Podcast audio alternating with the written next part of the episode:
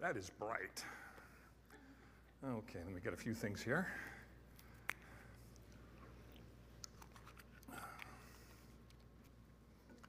So, in the beginning was the Word, and the Word was with God, and the Word was God. He was in the beginning with God, and all things that came into being. And in him was life, and the life was a light that shines in men, and men love darkness rather than light. And then we read later on in verse 14, it says, And the Word became flesh and dwelt among us. Now, I know we're, we're doing Matthew 1, but that's John 1. And the reason I started there is because tonight we're going to, for the next months or so, we're going to be digging in deeper into the Word.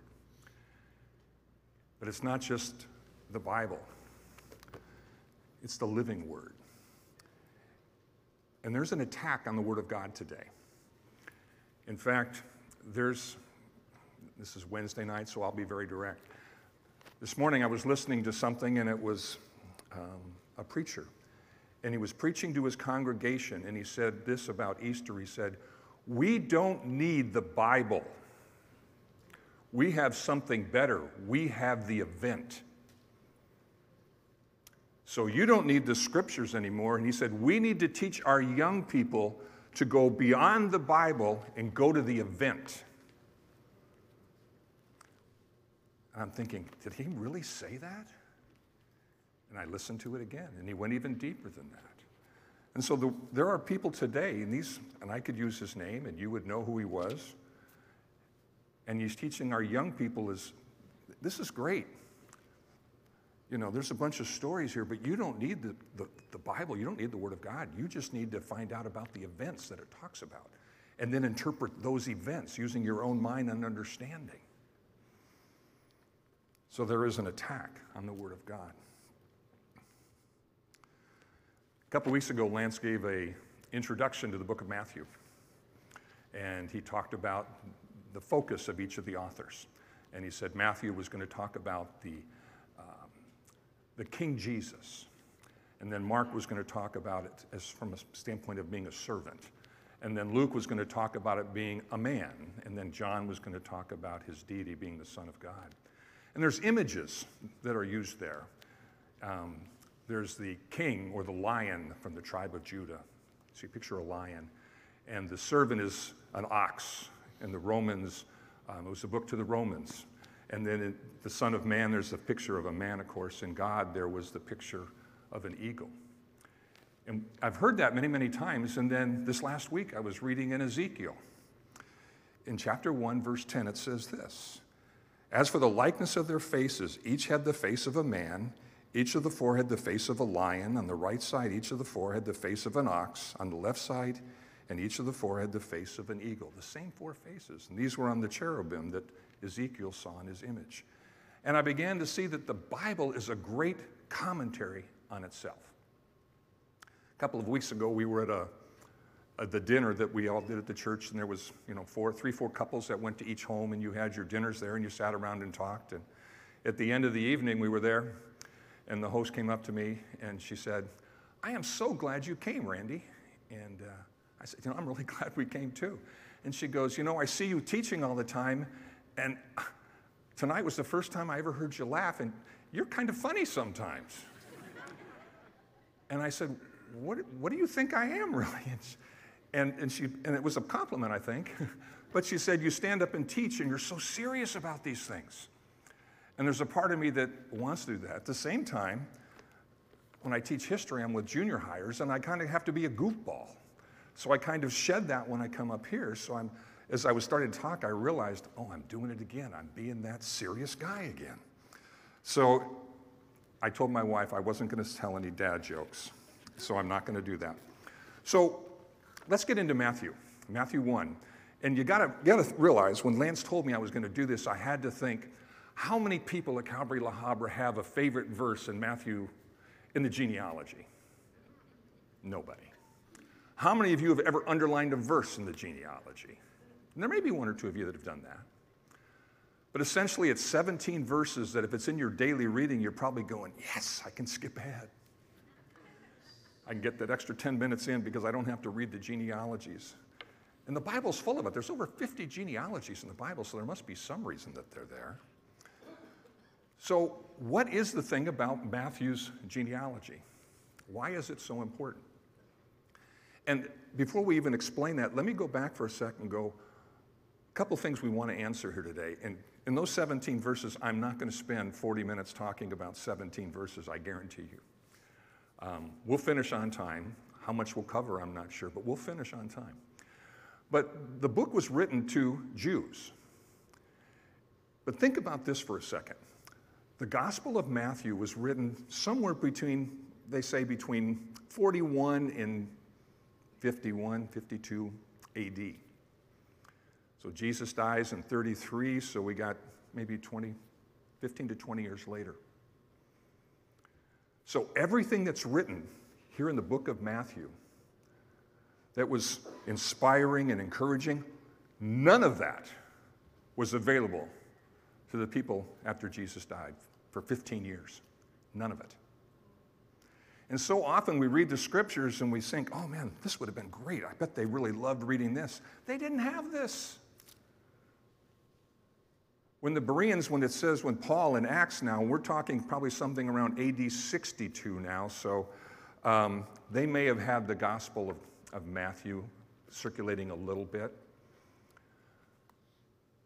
But they didn't, they, they searched the scriptures to see if those things were true. It wasn't the book of Matthew that they were searching, it was the Old Testament, it was the prophecies, it was the things that you know, it says, These things were written that it might be fulfilled, which was spoken by the prophet Isaiah, which was spoken by Jeremiah or Ezekiel.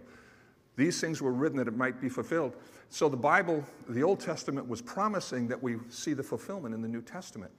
And they say that again and again and again in the New Testament. Now, I put this scripture up here, this picture up here for a reason. Can you all see that? So here's a hand, and it's a scribe, and he's writing. So when you read over, where's this little thing here? So if you started right here, let me make sure I'm working. Here we go. Right down here, and you read up, actually, well, this is Greek, so we're starting down here, and we're going up like this, and then we're going to come here. Let me ask you a question. How many spaces between these words do you see? How many? How many spaces before the ends of the words in the next sentence do you see? We know they don't have chapters and verses, but did you know they didn't have spaces between the words? So let me ask you this. If you're reading the scriptures and you're trying to figure out, and you've got these scrolls, and it's written like this, and you're going through and you want to get to John 3:16, well, where does John 3:16 start? You've got to read the whole thing. If you're searching the scriptures, you're writing, starting from the top and you're going all the way down to the end. If you want to know what he was thinking in John chapter 3, you're reading what he said in 1 and 2. You're reading all of that. So you're going verse by verse, precept upon precept. And you might wonder sometimes here at Calvary, why do we do the Bible verse by verse, line by line? We're going through Revelation, we're going through verse by verse because that's how God laid it down. These men wrote verse by verse. The scribes copied letter by letter and they were going across. And if you want to understand the heart and the passion and what they were feeling, let's read it and learn it the same way God gave it. So that's what we do. We go through verse by verse. Is that the most exciting way to do it? Nope. It'd be a whole lot more fun just to go ahead and read the, the cool stuff and just get the biggies and never get all the nuggets that God has planned in between. Two weeks ago, I was in, actually a little week and a half ago, I got back. I was from Boston, I was in Boston, and I was up there, and I do devotions when I'm working with the kids. And when I was doing the devotion, afterwards I asked some of the teachers, I said, What kind of devotions do you do? And they shared with me, and I said, What's your favorite devotion? And they said, Oh, there's this one from Chuck Swindoll. It is so good. He gives great examples, and the illustrations are off the charts. And I go, Cool. What scripture was he talking about? I don't know, they said. And it hit me then. I said, so often. rather than go back to the scriptures and read what God wants to tell us. It's real easy to go pull out a devotional book and see what God's telling somebody else, and then we kind of vicariously get it too. When God gave it to Matthew, when God gave it to Luke and John, he was speaking through their personalities, his thoughts. It says all scripture was inspired by God, it was God breathed. It was inspired so you and I, when the Holy Spirit comes upon us and breathes that word in in our spirit, we hear it as God intended it. We don't need another author to write a book to tell us how to read it. That's why we're here tonight. We're going to find out what the word says. What, is, what are we learning in Revelation? What the Spirit says to the churches. And we're going verse by verse as he says those things. So, Matthew chapter 1, verse 1. We said, I said it was written somewhere, let's just say 50 AD. What was happening before then? What happened before 1 1? Well, you, people, I asked someone today and they said, well, Malachi. And I said, okay, what was happening in Malachi? Chapter 3, verse 1 says, Behold, I send my messenger, and he will prepare the way before me. So Malachi is telling him, John the Baptist is coming. But Malachi is 430 BC. There's over 400 years of silence. God's not speaking anymore. There is no prophetic, prophetic voice. It's though, as though God pressed pause and there's silence. And all they can do is go back and read the scriptures. And the Old Testament canon came in and probably say maybe 200 years after that. Then they had much of this they could go back and peruse. It was accepted at that point. And so they had to search those scriptures. And they knew that a forerunner was coming, but they didn't know when. And I used to think that if I read Matthew, I said, well, how could they miss that Jesus was the Messiah? Here it is right in front of them. Because this didn't come for 50 years. They didn't have it when he came.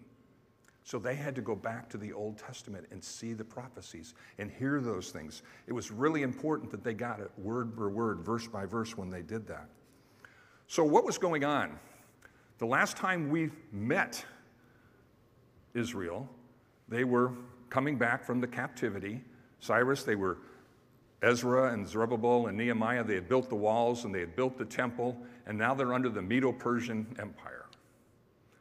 Daniel, when he interpreted the, the dream, said, Hey, there's going to be this, that statue you see on top is in gold, and then there's a lesser plate in silver, and then you have bronze, and then you have iron and a little bit of clay. And he was giving the four empires. So in 586 BC, Judah's captured by Babylon. Then comes the Medo Persian Empire, about 605. Judah's captured in 586. And after the Medo Persian Empire, there's another empire. So, what do those look like? So, here's the Babylonian. And what I want you to see here is just notice the size of it, just roughly the rank. Here's the Medi- whoops, sorry there. So, here's the Mediterranean Sea. Here's where Israel is, where you guys are going in a couple weeks. And this, you think of Iran and Iraq and then Iran and over you head over this way and here's the Persian Gulf so that would be up this way. So you get the picture of Babylon, Babylon where it is. Here's the Persian Empire. This is where the captivity is going. See roughly the same. Here's Israel again. It's that same area. Okay? Then it says after that there was going to be the Greek Empire, Alexander the Great. And Alexander the Great, this is his empire here, all the way coming up down through here, all the way out here. This is how it ends a little bit.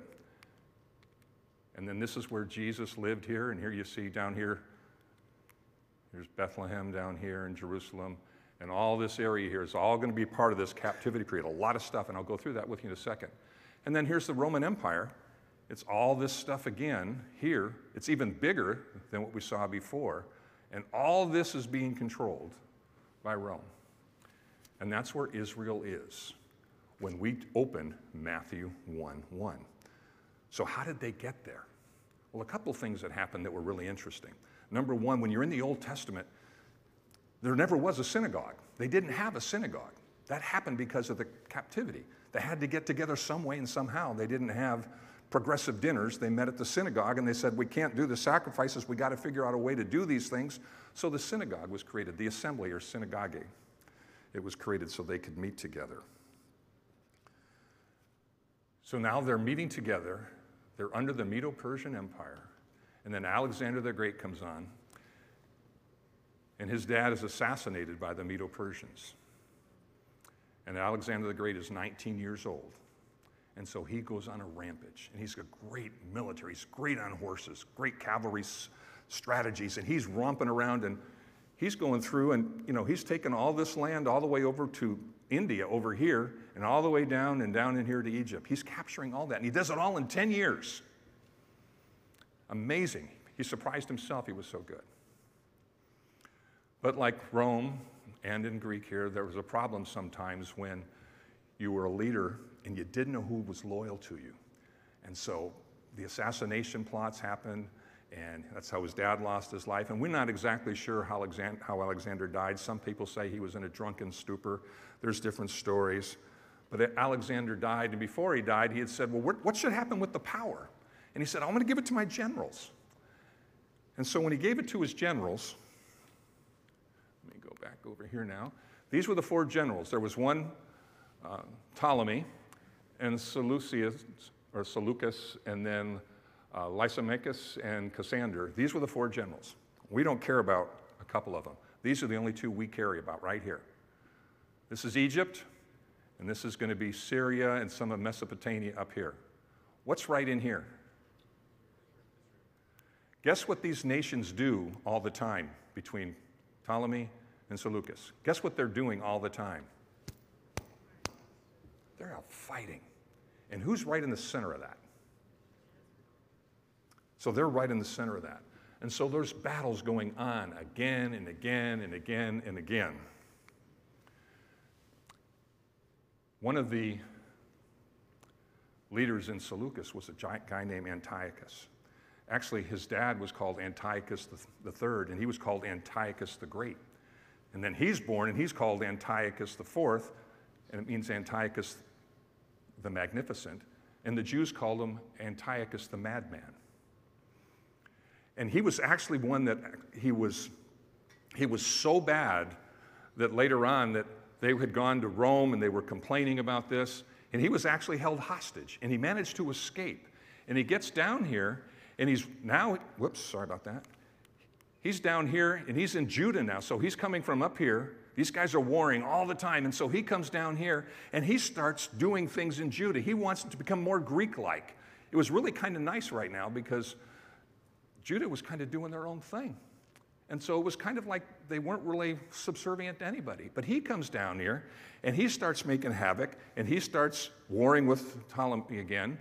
And so what he said is, the Jews cannot assemble for prayer. Now, he's a king, he's a leader here. Observance of the Sabbath was forbidden, possession of the scriptures illegal, circumcision was illegal, and dietary laws are illegal. And until I got to the last two, I was thinking, wow, this could sound like California pretty good. Circumcision kind of put an end to that one. But this is what he did. When he wanted to put the people down and make them subservient, this is what he did. And so this, the Jews rebelled against this. And when they rebelled, and I'm kind of kind of move this story along here, when they rebelled, they called it the Maccabean Revolt. And if you were raised Catholic, you probably had the book of Maccabees, and it tells some of the stories here. Well, this Maccabean revolt took place in 166 BC, and it was led by a guy named Mattathias. And what he did is he said, We're going to take that temple back. And it started out in a little city of Modin, and the Hasmoneans, they rose up again and they went and they took back the temple and they basically purified it. And they went into the temple and they took some oil and they put it in the menorah and they had enough fuel, enough oil to light it for one day. And miraculously, that oil lasted for eight days. And today, the Jews celebrate Hanukkah to celebrate that battle in 160, I was 164 BC and call the Festival of Lights. That all took place before Matthew 1 1. So now this is going on. The temple's liberated. They're going back and things again, but the arguing and fighting doesn't stop. Whoops, don't need to show you that yet. So there's another guy, you probably heard of in Rome, Roman guys, a guy named Pompey. Well, he comes down because the guy in Seleucus, he says, You know what? You got to come down here. We're, we're, having a problem here. And the guys down in Egypt said, You got to come up here. We're having a problem. He, so Pompey comes over and he comes in and he captures Jerusalem and he makes it a, a client state of Rome. Changed everything now. And this is in 63 AD. So that's happening just before Matthew's written. So again, Matthew's hasn't been written yet. They've been in captivity. They get out of captivity with Alexander the Great. It wasn't bad. They kind of have their own thing. But then when he dies, they get the generals. Now there's wars and fighting. They're caught in the middle again. And then Rome is brought into it, and Rome comes in, captures Jerusalem, and now they're under Roman bondage again. And yet they think, when is this going to ever stop? And so when you're thinking about that, what was the hope that the Jewish people could have? Remember, they didn't have the New Testament yet. So all they could be hoping for is there's something about this Messiah. It's going to reign true. He said the forerunner's coming. Maybe he's going to come soon. But they didn't know. They didn't know yet. So after uh, Mattathias temple, that goes on. It goes good until 63. And then Pompey goes and he fights Julius Caesar. There's a battle there, and Julius Caesar, Caesar defeats him, but he's only to live another five years. And they go back down to Jerusalem and they appoint a king of the Jews. And guess what his name was? Anybody guess? Herod. You'll probably hit that next week, and we'll hit it again when I do chapter two. But Herod he actually had an upbringing. His father converted to Judaism, if you would, so he was raised in the Jewish religion, but he wasn't a Jew. Politically, he was a Roman, and he's now in charge of all this area here where the Jewish Judea is. Herod's king of the Jews. And just let that soak in when you start thinking about the story that we're going to go through next week, that Gabe's going to go through. That Herod here now, 40 years earlier, he's the king here. He's the king of the Jews. He wants that position. He kills family, brothers and sisters, and wives whenever he feels threatened by someone taking over his authority as king of the Jews. Suddenly, that makes that story sound a little different now. So Herod's there, but Herod, one good thing, he was an incredible builder. So the temple that David Solomon built it was destroyed, it was captured. When they come back from captivity, Ezra, Nehemiah, and Zerubbabel, the temple's rebuilt, and that's what it looked like. Just kind of get a sense. And then the Seleucid addition, so in this time when we had the, the north and the south battling and fighting, they made that one little addition over there. And then after that, when they had the Maccabean revolt and they got together, the Hasmoneans took over. They had a dynasty that landed about 400 years. They did some more things, added some temples and other things. And then this is what Herod did. So this is where it was at, and this is what Herod did. Herod did a remodel on the temple on steroids. It was incredible. If you ever have a chance to look through the pictures, what he did was phenomenal. He was known as a builder. He did other things in the area. Just an incredible building in terms of the things that he did. And then over on the top here, it says Antonia's fortress. Remember in the book of Acts when Paul was taken up and he was supposed to meet for the trial, when he got up there, um, he managed to escape. And of course, this is what the fortress was, and this is what Herod had built. So all that was going on when you get to Matthew 1 1. All that history all that suppression, all of that anger of being, we can't, we're supposed to be God's chosen people. Where is God in all of this? And they got anxious and they were worried and they were wondering, how do we find God in the midst? And we've had 400 years of silence. What would that be like? What would the culture be doing? Look at today. You know, we don't have prophets running around today, and it hasn't been for some time. And what's happening to the culture? It's slowly, quickly moving away from God. So they were battling that too. After they left the Medo Persian Empire, they were allowed to go back. Some people said, nah, this Medo Persian thing is kind of cool. They didn't all come back. So now you have this remnant that comes back, and they're waiting to hear. They're under Roman rule, under this guy Herod that's got a huge ego. And then he had his sons and his brothers that, well, we'll get involved with them later in Matthew. So we finally get to Matthew 1 1. And then when we get there, here's what you're going to read there's 41 names there. Most of the names we can pronounce. What's interesting, you know, Abraham begot Isaac, begot Jacob, begot Judah, and, and you can just read down. We know most of those people. Those are all the patriarchs in that time frame. Then over here we have the kings. And then over at the end, we don't really know who those people are. A lot of them. We, do, we know Joseph down at the end. But Jacob, that's not the Jacob over here. That's another guy, Jacob. And you read those names, well, there's Zerubbabel. We've heard that name before, but the rest of them we probably don't know. They're not big hitters, they're not heavy hitters, and things of that sort. So they open up Matthew. We're going down here, and this guy Matthew writes it. Matthew was a tax collector. And what did that mean? If you were in Rome and you had a lot of money, you could go to a public auction and you could say, let's make it practical. This was Rome. I could go to the auction here if I was wealthy and I could say, I would like to buy the rights to collect all the taxes for the city of La Habra. And they would say, okay, well, that, we're going to collect $50,000 this year. I've got to pony up $50,000. Now I have the right for the next five years to collect all the taxes from my district and then send whatever Rome says, $50,000 to them. Well, the citizens don't know what the taxes are, what they all are, so I get to determine it. Well, I don't want to go down to La Habra because I might live somewhere else, so I'm going to hire a local or a slave or somebody to do that work for me. One of the men they chose was Matthew. So they called him a publican. And he was worse than a murderer, worse than an adulterer. He wasn't allowed in the temple. You didn't want to be caught with them. You didn't want to be seen eating with them. You wanted nothing to do with them. You see, those tax collectors, if I went up and I said, Excuse me, you need to owe taxes, he would say, How much? And I could look at him and I could determine, I know that I have to collect $20 per person. I could say $50. I'm going to send 20 on to the Roman senator, whoever hired me, and I'm going to keep 30. Remember Zacchaeus, the tax gatherer, the tax collector? After Jesus, he tells him to come down, he says, and he gives 50% of his money back.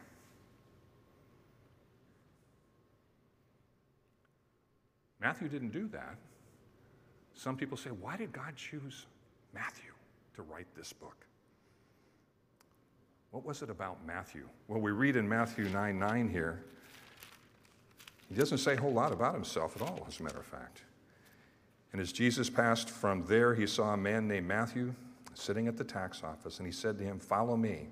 So he arose and followed him. Can you imagine a tax gatherer that's hated, that he's not allowed to sit with anybody, can't eat with anybody, he can't go into the temple, and here comes a highly regarded rabbi, and he says, You, come follow me. Might have been the first kind words he had heard in who knows how long. It says he just dropped everything and left. Now, Matthew doesn't tell us this, but Luke does. In chapter 5, he says this. It says, After these things, he went and saw a tax collector named Levi. So he's Jewish, tribe of Levi, probably, sitting at the tax office, and he said to him, Follow me. So he left all, rose up, and followed him. Then Levi gave him a great feast in his own house. So Levi invites all his tax gatherer buddies, kind of like the first evangelistic meeting. Hey, I got, I got this guy Jesus. I want you all to meet him. He invites them all over and has the feast. And of course, the Pharisees at the time said, Who is this guy that eats with tax gatherers and sinners? And that's when Jesus says, Hey, it's not the, it's not the, uh, the well who need, have need of a physician, but it's those who are sick. And so Jesus basically applauded Matthew. You brought those that need me. And so here, Matthew then is he's got this brilliant mind. He's a guy with numbers. They say he's a guy that probably took shorthand. And he had devised a shorthand way, which is why his narratives about the stories are so long and detailed. He had a, either a great mind or he had a great system to do those things. So Matthew writes the book of Matthew, and there's a lot of conventions, and there's things that I studied, but one of the things that's interesting when he did this, in Hebrew and in Greek, there's no numbers. So what they did is they assigned each letter had a number. So alpha was one, beta was two, and so on down the list. Omega would have been 24. And then words then could be assigned a numerical value. And I'm not going to go into the weeds on this, but the, there is a lot to study on it if you wanted to. So they added these, uh, excuse me, took David and said, well, what's, what's David's number? And the D and the V, and I don't know Hebrew alphabet very well but it adds up to 14. So David, David, they took 14 here, and there's 14 names in each one of those. Well, except over here, number 42, it's missing. And they go, why would Matthew make that kind of mistake? We'll get to that. He wouldn't. So I'm, i could read all these names to you, but let me show you something. And this is probably We'll cover the genealogy now in about 11 minutes. When you look at the genealogy, if you were God and you wanted to create proof that Jesus was the Messiah, you wouldn't put a lot of bad apples in the thing. You probably wouldn't have a tax gatherer write it for you if you were trying to convince the world that what we got here is true. But he did. Why did he do that? Starts out the book of the genealogy of Jesus Christ, son of David, the son of Abraham. So he starts out with Abraham. And the promise was to Abraham that through you, all the nations of the world will be blessed. And we could go through various places in, in, uh, in 2 Samuel and Isaiah where it talks about the son of David and how his scepter won't depart. And then we can go to Revelation 22 and we see at the very end of that where we see when we talk about David think it's 22:16. It says, I, Jesus, have sent my angel to testify to you these things in the churches. I am the root and the offspring of David, the bright and morning star. So he starts out with that promise of David and blessing the world, and the same thing with Abraham. But Abraham, as you know, he was a liar twice. One time to Pharaoh and one time to Abimelech, saying, This is my wife. Mean, well, she kind of was. But he lied to save his hide. And then there was Jacob, it says here. And Jacob, we know, was a deceiver. And then there was Judah.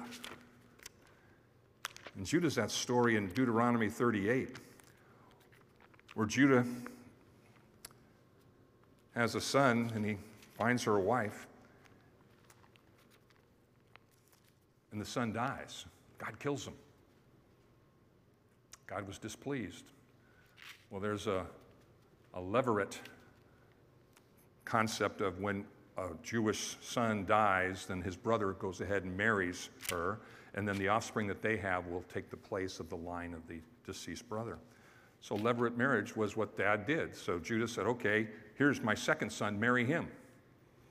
Well, he did some things that God didn't like, and he took his life too. Well, now there's the third one, but he's too young. And so Judah says, we're, gonna, we're not going to do this one yet. We're going to wait. Well, she waits, and pretty soon she realizes that Judah's just stalling.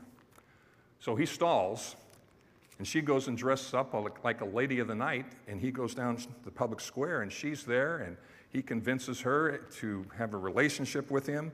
And he says, Okay, I'll send you this goat. And she says, Well, how do I know you're going to do that? And he says, Well, she says, Why don't you give me your bracelets and your rings and your staff as kind of a good faith payment, so to speak?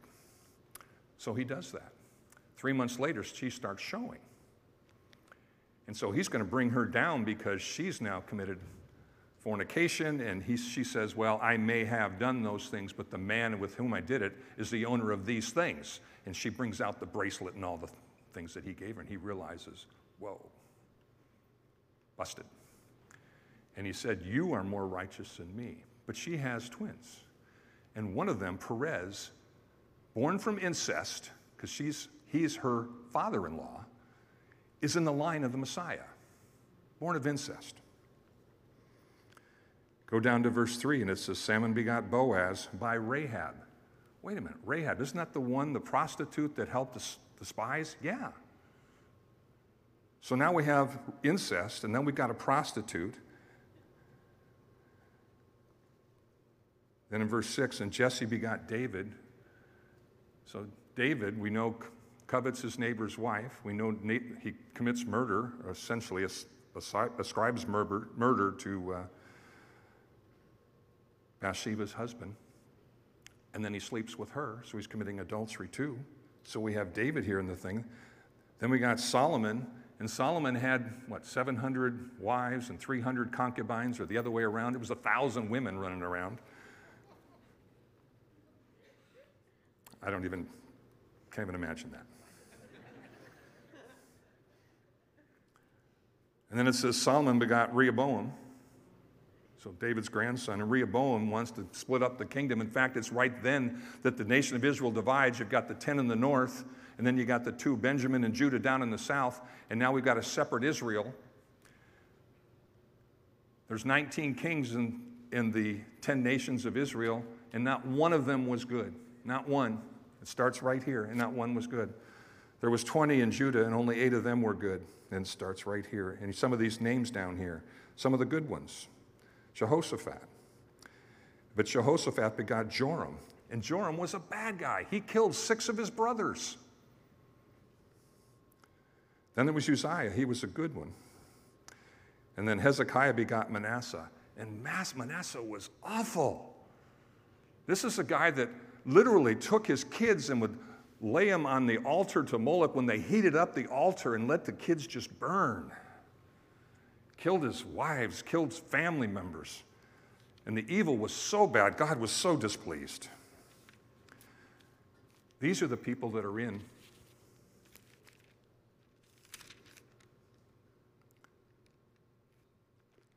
And you say, why was God doing that? And then one last thing in this names here. And then in verse 11, Josiah begot Jeconiah and his brothers about the time they were carried away to Babylon. And you say, okay. Well, in Jeremiah 22 30, it says this Thus says the Lord, write this man down as childless, a man who shall not prosper in his days, for none of his descendants shall prosper, sitting on the throne of David and ruling evermore in Judah. We have a problem, Houston, because it says no descendant of that guy that's listed in the genealogy there in Matthew None of his descendants can sit on the throne of David. And the whole point of Matthew was to prove to all the Jewish nation that Jesus is the Messiah. He is the king of Judah. He is the David's offspring who's going to sit on that throne forever, the one we just read in Revelation. That's the guy. But he can't sit on this throne because of that curse. So the line is cursed. God has a problem.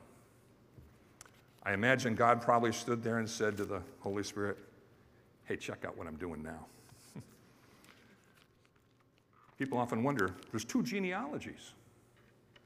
There's another genealogy in Luke, starts in verse 23. Starts with Jesus, and in fact, it's the one we get from the Charlie Brown Christmas. They always read that one because this one, the one we read in Matthew, starts out with Jesus Christ, the son of David, son of Abraham. That's a little too much for most people, so they always go to the Luke one because it starts with Adam. So it goes all the way down through, and again, we don't have time to go through this, but when it goes all the way down through, when it gets to the end, it, there's, again, it looks like there's a problem here, but there was, again, God was so good. Because in Moses' day, there was a father, he came and he said, Hey, I've just got daughters. I've got three daughters. So I could go and say, Hey, what about my name? How am I going to pass it down? I don't have a male, a male child, an heir to pass it through. What am I going to do?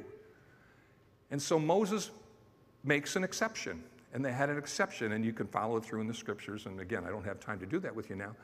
But they made an exception for that. You basically become an adopt, it's not an adoption, but you become a son of somebody else. So, in a sense, Joseph became the son of Mary's dad. When you've looked down that genealogy, you can see that distinction there. I can't show it here because this is Mrs. Matthews. So now when you look at Mary's line, you see Mary starts and she gets to David the same way. But then when they get to David, she doesn't go through Solomon, which takes you down to Jeconiah, which curses the line, which means that guy can't sit on the throne. But she goes through another son, and she goes through Nathan. And she finds out, and her line goes all the way down to her dad. This exception is placed into, into being, and it comes into Mary. And so suddenly now you have a clean bloodline from back in Abraham all the way down through David and then on down to the baby Jesus. And so God solved the problem. Will I say it's perfect? No, you got to do a lot of studying here. Matthew understood this, and he went through a lot of those things. A Jewish person in genealogies would understand because the genealogy was important. If you wanted to buy or sell your land, and you had a tribe. Remember we did Joshua here, and at the end, Joshua lets all the people go to their various places and gets their land. If you did some bad financial things and lost your land, and you wanted to buy it back, you had to prove it was in your tribe, and you needed a genealogy to do that. If you were going, if you were a Levite and you wanted to marry someone else that was in the tribe of Levi, she had to prove that she was a Levite for five generations. And if you wanted to be a priest, you had to go back and prove that your line was good all the way back to Aaron. And after the captivity, people came up and said, Hey, we're priests. And they went to Ezra. We want to be priests too. And so he went and checked. And if it's Ezra, or I think it's Ezra 262, long chapter. Right there it says, Hey, we went and looked and you weren't found good. And he dismissed them. So a genealogy was important. It was like a legal document that justified and verified everything that you were doing for land, for marriage, and then, of course, to prove that you were the Savior here. So, what's the point of a genealogy? All the names, we've heard them all before. But when you go through it now, you realize wait a minute, could it be, could it be that when God put this thing together, He would know that one day you and I are going to sit here or stand here and we're going to be going through things in life in a culture where things aren't necessarily going great. And we're thinking, oh, I wish God would use me to do something, but you don't know what I've done in my life. You don't know where I've been in my life. You don't know the things that I've done wrong in my life. You don't know the thoughts, or you don't know my family. You don't know what my dad did. You don't know and all the things that are keeping you and stopping you from moving forward and trusting God because you don't feel worthy. And if the genealogy does everything, it says God uses imperfect men for his perfect purpose. And I know that sounds good, but the reality is, is that's what he did. If he wanted to have a perfect genealogy to show that Jesus, he could have done that. But he used adulterers, he used incestual relationships. We didn't talk about Ruth the Moabite.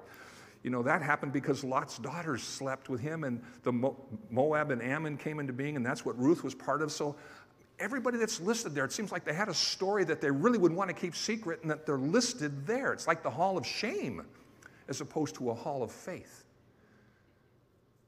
So, when you start in the book of Matthew and realize that God is trying to take you now, He's going to introduce you to Jesus. He is the King, He is the promised Messiah. And no matter who you are, no matter what your lineage is, Gentile, male or female, sinner or saint, good family or bad family, or struggles, God says, He is your Savior. What a great way to start off a book where God's reaching out and saying, I am your Savior. I, I'm here for you all these bad people, and I guarantee none of us in here are anywhere near that, could be, could be ever guilty of that. And yet God allowed them. So Jesus did not allow his, his family, his heritage, the things he associated with to define him. It's not how he got his identity, and it's not how you and I get our identity. We cannot allow our circumstances to give our identity. What did Paul say in Philippians 3? He says, I don't think about those things I leave them behind, but I press on toward the goal of the upward call of Jesus Christ. I press on. I lay behind the things that are in my past. And then behold, you know, in Christ you're a new creation. Behold, all things have become new. Those are promises But when you're hurting, they, they're hard to grasp hold of. And the genealogy says, See, I proved it. I proved it that your identity is not found in your past, it's found in me, because I have overcome the world.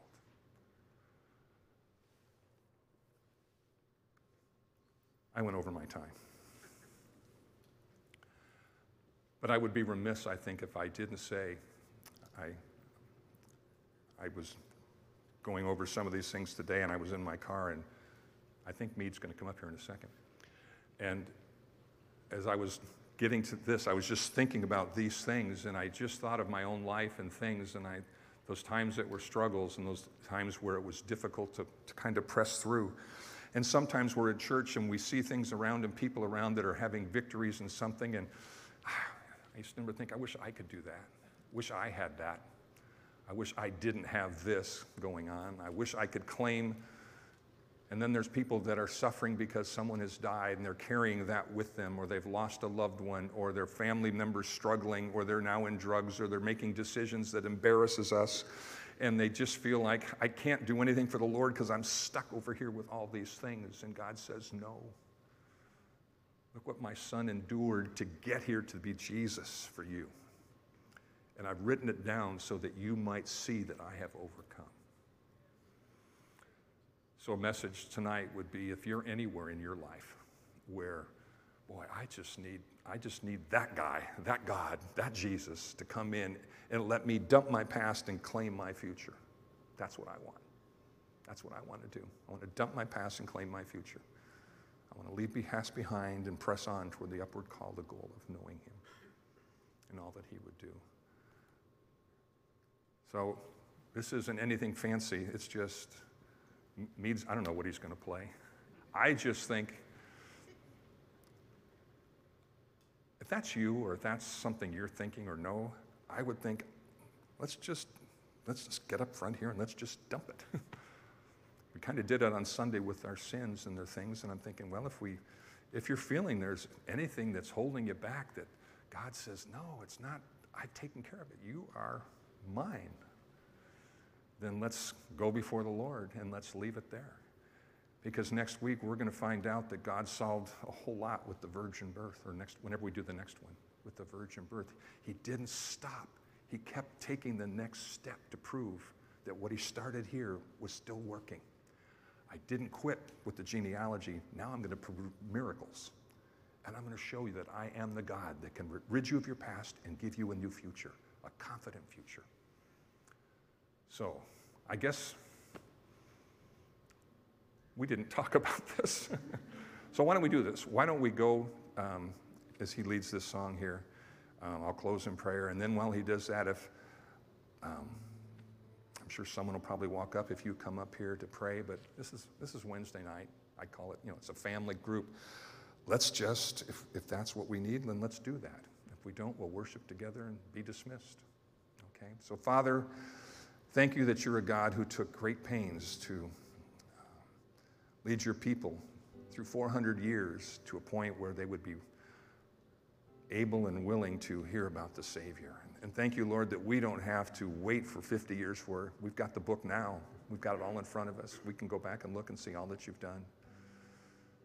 And so we thank you for that. And Lord, for any heart here that is just burdened or heavy because the past or circumstances or some identity that they've latched onto is holding them back. Lord, would you speak to their heart now? Free them from that, that they might freely enjoy all that you've promised, all that you have in store for them. We pray and we thank you, Lord, for these things in Jesus' name. Amen.